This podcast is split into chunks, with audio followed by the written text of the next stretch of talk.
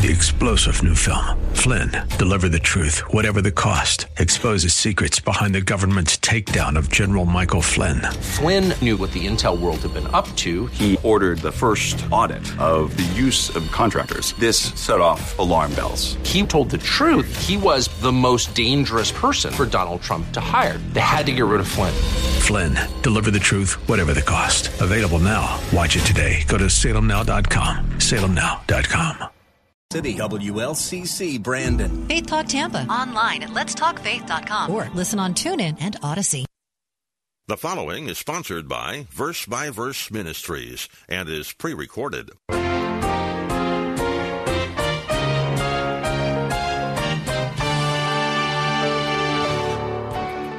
And what it means is this Christ has purchased us, removed us from the slave market, and he set us free. He set us free. Now, you see, we may not be first century slaves, but we were born into slavery. We were born into slavery. Who was our master? Sin was our master. Welcome to Verse by Verse with Pastor Steve Kreloff of Lakeside Community Chapel in Clearwater, Florida. Today's program is part of a series on key Bible doctrine words. Words like redemption, justification, salvation, new birth, propitiation, repentance, reconciliation, adoption. These aren't just theological words. They form the foundations of the Christian faith. We need to understand and to appreciate the full meanings of these words. In today's study, Pastor Steve will continue to unpack for us the meaning of the word redemption. In the last session, Pastor Steve told us that there are three distinct concepts embodied in this word, based on three separate words in the original Greek. Together, these three facets of the word form a multidimensional image of God's marvelous plan of redemption. These concepts come from the ancient marketplace where slaves were bought and sold, because ever since Adam sinned, mankind has been a slave to sin. The first word, agorazo, signifies the simple act of purchase, buying something for a certain price, as you would buy a car or a house. The second word, exagorazo, speaks of the act of taking the thing out of the marketplace, taking it home with you. From these two ideas, we see how we are redeemed from sin. God not only paid the price for our redemption through the death of his Son, but then he also took the believer off the market. Satan doesn't have an option to buy us back. The third word contains an even more wonderful thought. It speaks of a third thing that God does in redeeming us out of the slave market. I'm not going to give it away by telling you in advance what it is. Listen carefully for this third concept contained in the word redemption. Here's Pastor Steve. In New Testament times, we're told there are about 60 million slaves throughout the Roman Empire. That is an incredibly high number, but that's what the experts tell us. There were about 60 million slaves throughout the Roman Empire. And uh, ex agorazo says that not only has the price been paid for that slave, not only has he been purchased, but he's been removed from the slave market, never to be returned. He's been taken home. Someone would go and say, I like that slave. I've checked him out. I want him. I want her. Here's the money. They take him or her out of the slave market and they take them home. That's the thought. It's sort of a word of assurance. You're taken out, never to return. So agorazo will refer to the ransom price. Ex agorazo refers to the removal. Okay? There is another word. Another word. Apolutrosis. And that's the word found in Ephesians 1 7. Apolutrosis. And this is a word that means to liberate by the paying of a price in order to set a prisoner free or a person free. It means to release. To loose would be the thought. To loose someone from bondage after they've been paid for. Now, let me just uh, bring this together. Let's go back to the 60 million slaves who were in the Roman Empire. Most of the time, they were bought and sold like we sell pets. That's pretty much was the fate of a, of a Roman slave. But once in a while, someone purchased a slave in order to give him his freedom. Could you imagine the joy of that? You've been a slave all of your life. Your parents were slaves. You were born into slavery, or you're a captive people. And here you're in the slave market, and some someone comes to buy you, and you think, "Oh, I'm going out of the slave market to this guy's house, and I'm going to be his slave." And he turns around, and occasionally, rarely, but this would happen, he'd say, "I've taken a liking to you, and uh, I am going to release you from being a slave. You're free." You're free. For whatever reason that person had, you are free. Given him his freedom. Occasionally that happened. Now that sort of combines these the basic words of redemption. And what it means is this Christ has purchased us, removed us from the slave market, and he set us free. He set us free. Now you see, we may not be first century slaves, but we were born into slavery. We were born into slavery. Who was our master? Sin was our master. Sin was our master. We were born with, with sin natures. Uh, none of us were born free. You know, that's only for the movies. Let's look at uh, John chapter 8. The Bible teaches that we are not free until we come to Christ. John chapter 8. We are enslaved to sin. It's very important for us to understand because this is a generation that thinks that they are free. In fact, it's quite uh, uh, reasonable to think that you've come across people you've witnessed to who will turn around and tell you, no, I don't want to come to Christ. Uh, I'm, I want to be free. They're really fools if they believe that. John chapter 8, verse 31. Jesus, therefore, was saying to those Jews who had believed him, If you abide in my word, then you are truly disciples of mine. That is to say, if you continue in my word, you prove that you really belong to me. And you shall know the truth, and the truth shall make you free. You'll know the truth, meaning the truth about salvation, the truth about me. You'll accept me. Uh, in John's Gospel, believe on him doesn't always mean they've had salvation. So he's speaking to those people who needed to still trust him. And they answered him and they said, and you see in their attitude that they really were not true, genuine disciples. Uh, we're Abraham's offspring. We've never been enslaved to anyone. How is it that you say you shall become free? Now, first of all, they lost all sense of historical perspective. Uh, the Jewish people, since the days of Nebuchadnezzar, have really been a captive people. Really been a captive people. And even at that time, they were enslaved in a sense to Rome. And so they, they have sort of forgotten that. And Jesus answered them, uh, Truly, truly, I say to you, everyone who commits sin is what? Is a slave of sin. Jesus said, Everyone who commits sin, which is everyone, is a slave of sin. And he's referring here specifically to, to unregenerate, unredeemed people. Romans chapter 8 gives us more insight on this. Romans chapter 6, I'm sorry, I said chapter 8, but Romans chapter 6, beginning at verse 6, Paul is telling him that, uh, telling these, these people that we've died with Christ, we're identified with him. And then he says this mar- some marvelous truths about our freedom. Knowing this, in verse 6, that our old self, our old man, was crucified with him, that our body of sin might be done away with that we should no longer be slaves to sin. He's making a comparison between what we were before coming to Christ and what we are now. He says part of salvation is that you're no longer a slave to sin. Notice verse 11. Even so, consider yourselves to be dead to sin, but alive to, to God in Christ Jesus. Therefore, do not let sin reign in your mortal body that you should obey its lust. We don't have to let sin have dominion over us. We don't have to let sin reign over us. Before you were a believer, you did have to have that. You did have a master that was sin. You had no, no uh, freedom. Verse 13, and do not go on presenting the members of your body to sin as instruments unrighteousness, of unrighteousness. That's the way it used to be. But present yourselves to God as those alive from the dead, and your members as instruments of righteousness to God. And then verse 14, for sin shall not be master over you, and you can really add, shall not be master over you anymore. This is the way it was. For you are not under law, but under grace. You, you've now passed into a new realm. You're no longer under the old realm, and therefore you're not bound by that.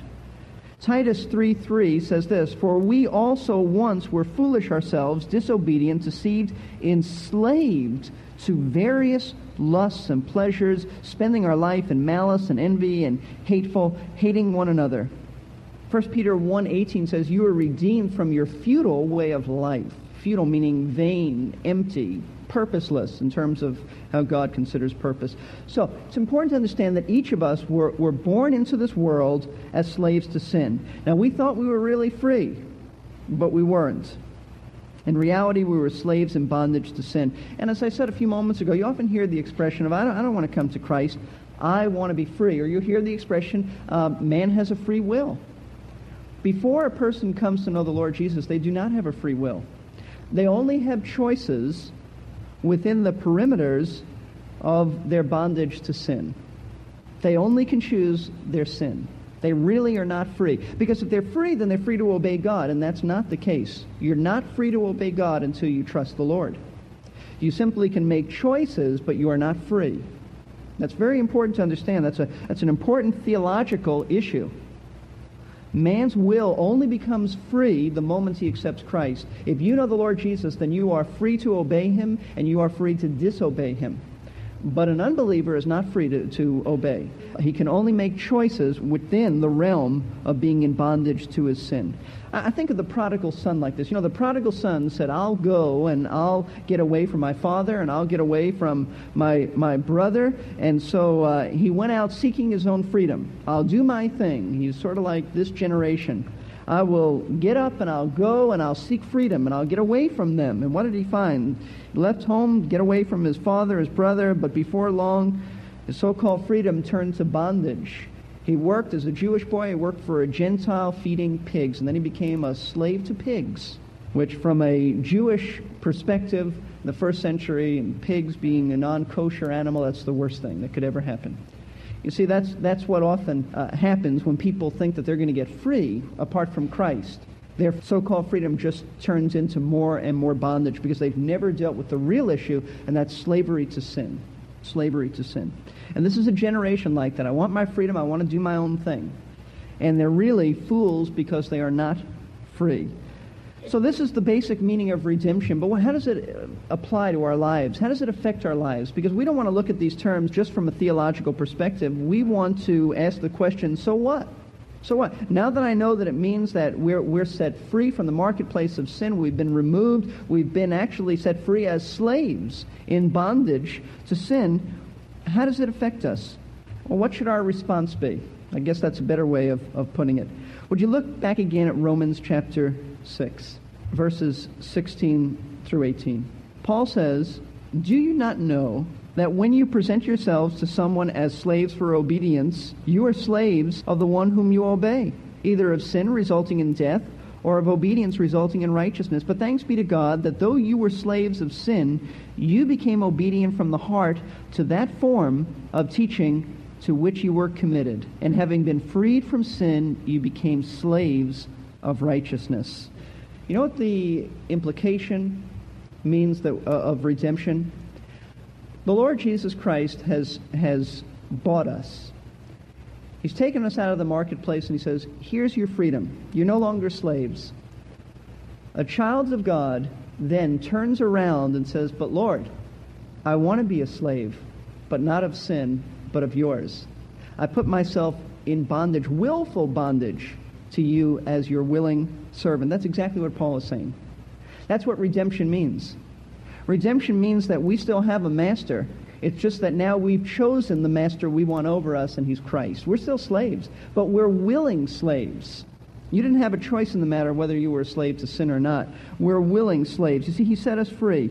If we serve him, it's because, if you serve him, it's because you choose to serve him, not because you must serve him. There's a difference. You choose to serve Jesus Christ, never because he forces you to do it. Now, you choose, as Paul says in Romans chapter 12, to present your bodies as a living sacrifice. That's why Paul says, I beseech you, I, I plead with you. Why? Because Jesus Christ never forces us to become his servants. That's an act of your will. But that's what redemption does for us.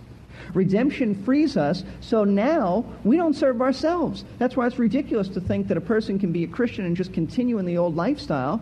Redemption means that you've been freed and you turn around and say, But I want to make myself a slave, but to Jesus.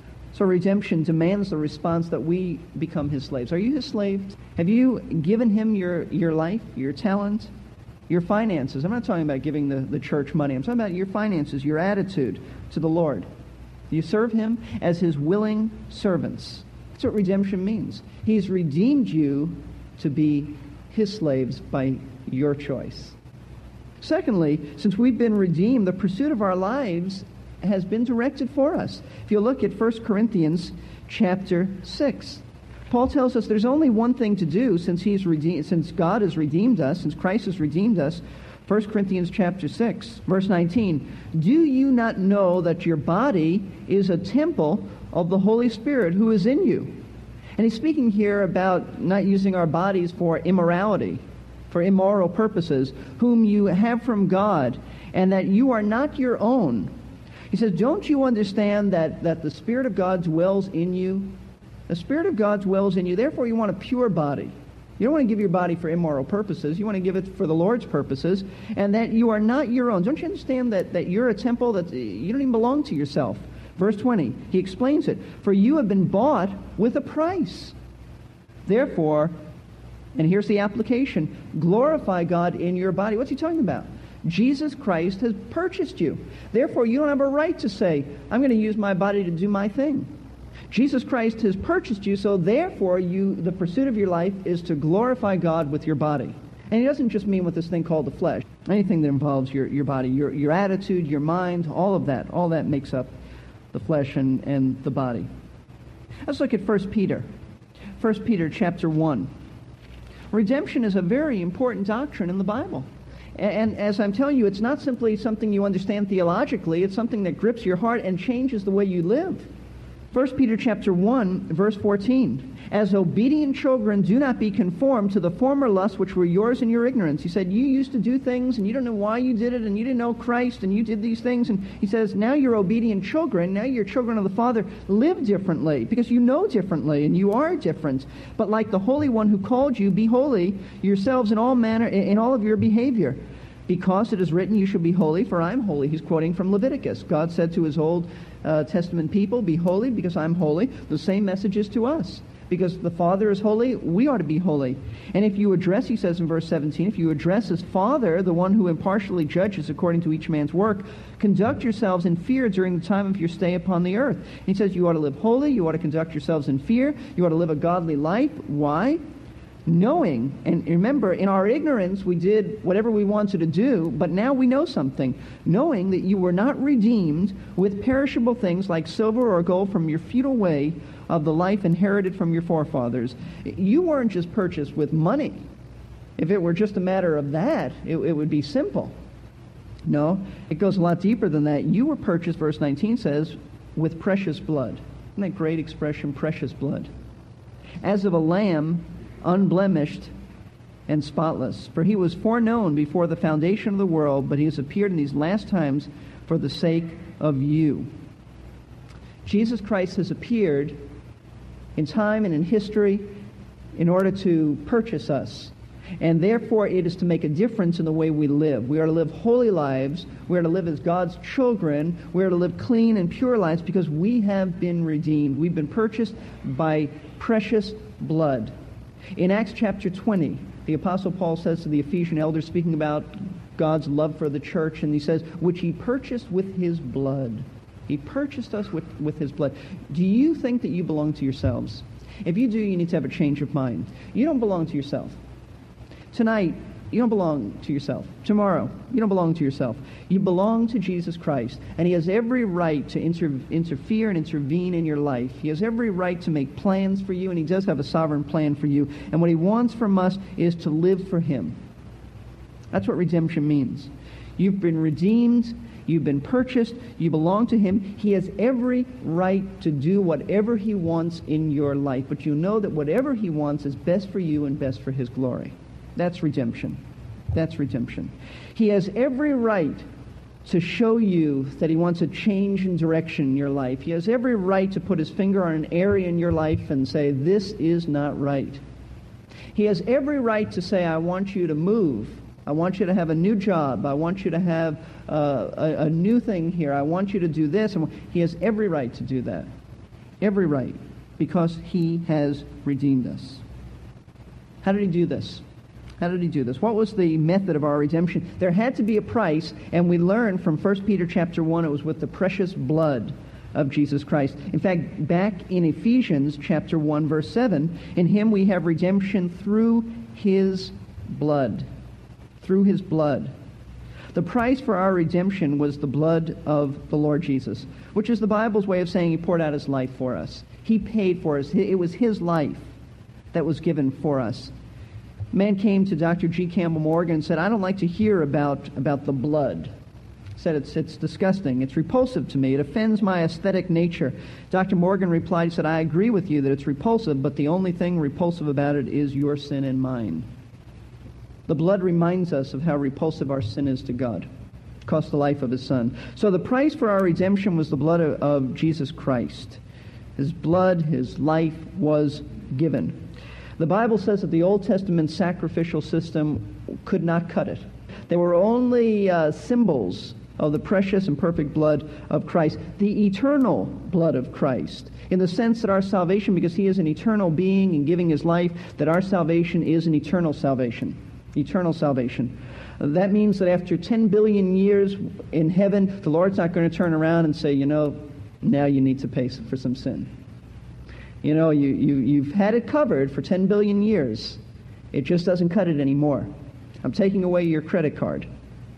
No, the, it's an eternal redemption, the book of Hebrews tells us. Therefore, after 10 billion years of fellowship with the Lord, you'll have infinity forever, eternity to be in fellowship because of the precious blood of Christ.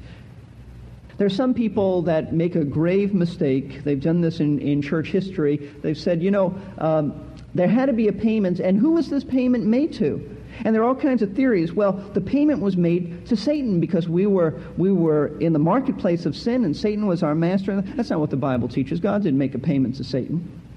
No. God's justice demanded that payment be made for sin. That's, that's simply what it means. The holiness, the justice of God uh, demanded, demanded that there be payments. But God in His grace provided this payments. And that's His Son's life. The payment was made really for the, to the justice of God, to the righteous and holy demands of a perfect God. Now, what does redemption do for us? It causes us to, to sing. Redemption puts a smile on your face. It puts a joy in your, in your heart. And, and I'd like to just uh, close with uh, Revelation chapter 5. This is what redemption does for us. It changes our life but it also puts that great joy and song in our hearts. Revelation chapter 5, verse 9, speaking of the four living creatures and the 24 elders, who I believe is uh, representative of the church, they sang a new song, saying, Worthy art thou to take the book, to break its seals, for thou wast slain, and didst purchase for God with thy blood men from every tribe and tongue and people and nation, and thou hast made them to be a kingdom and priests to our God, and they will reign upon the earth. Notice what, what we're going to be doing in heaven. We're going to be singing a new song, which is really the old song about redemption. Don't think that when you get to heaven, you're going to be singing about something other than what you've been singing about now. It'll probably be some different tunes. It'll probably sound a lot better. I'll probably sing a solo. I don't know. It'll probably be so so uh, different. But the point is, is that when you think of redemption, you can't help but have that, that song in your heart because he's, he's redeemed us. You know, as we said this morning, his kingdom just keeps growing and growing. But according to this, it says that he has a kingdom because he's purchased people. He's purchased people. So don't just think of salvation as something you have. Think of salvation in terms of redemption as something that God has, that Christ has. He's got you. That's what redemption is all about. That's a wonderful word, redemption. By trusting Jesus as our Savior, we can have all the benefits of redemption. God paid the price for our sins. He took us out of the market so that Satan can never buy back the believer, and then He set us free from slavery to sin. That's the good news of redemption. You've been listening to Pastor Steve Kreloff of Lakeside Community Chapel in Clearwater, Florida. Today's lesson was part of a series that during the next couple of weeks will take us through some key Bible doctrine words and what they mean for us today. In the next lesson, we'll look at the word justification. Verse by Verse is a daily radio program with lessons taken from messages given at Lakeside Community Chapel. If you would like to have a recording of the entire message from which these two programs in the series were extracted, you can get it on CD or audio cassette. Just call us at 727 239 0306 and we'll be happy to send it to you. You can also hear today's lesson again or explore the many other subjects on file at our website, versebyverseradio.org. That's verse by verse radio, all one word, dot org.